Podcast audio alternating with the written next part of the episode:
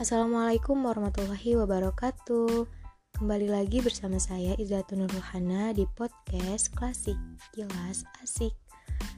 Nah, jadi pada episode kali ini uh, Saya akan menjawab soal atau pertanyaan yang terakhir yaitu soal nomor 14 Bagaimana analisa pre-order di e-commerce atau cara online seperti yang kita ketahui bahwasannya jual beli pre-order merupakan salah satu bentuk jual beli online di mana si penjual menyebutkan spesifikasi barang sebelum terjadi proses pemesanan.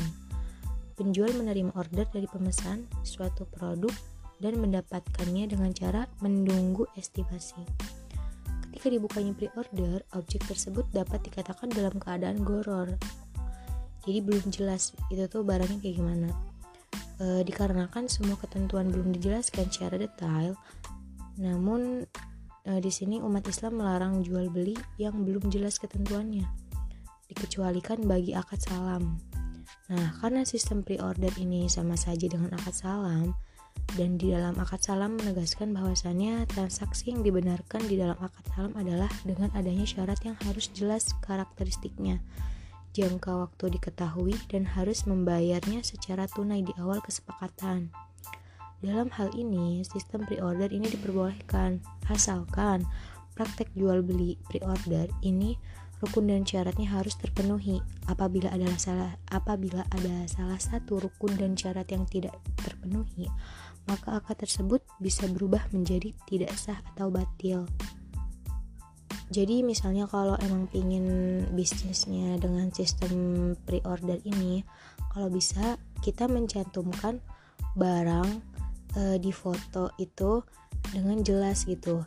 Terus harganya berapa e, barangnya tuh kayak gimana. Jadi biar biar nggak goror biar nggak ngebayang-bayang. Jadi kan si pembelinya juga enak kan pas mau beli. Udah jelas gitu spesifik spesifikasi barangnya tuh kayak gimana gitu So, cukup sekian. Uh, jadi ini uh, pertanyaan terakhir yang saya jawab dari sekian pertanyaan-pertanyaan. Uh, pokoknya uh, semoga ini tuh bermanfaat buat kalian dan bisa menambah wawasan juga. Kalau misalnya emang kalian suka sama podcast ini, uh, semoga aja ya saya bisa bikin podcast-podcast selanjutnya. Yang mungkin emang beda pembahasannya. Mungkin lebih ke sharing-sharing atau bisa juga kalau misalnya kalian merekomendasikan aku ngebahas tentang uh, apa gitu. Pokoknya jangan lupa ya di share dukung terus podcast klasik ini. So dadah. Semoga bermanfaat Assalamualaikum warahmatullahi wabarakatuh.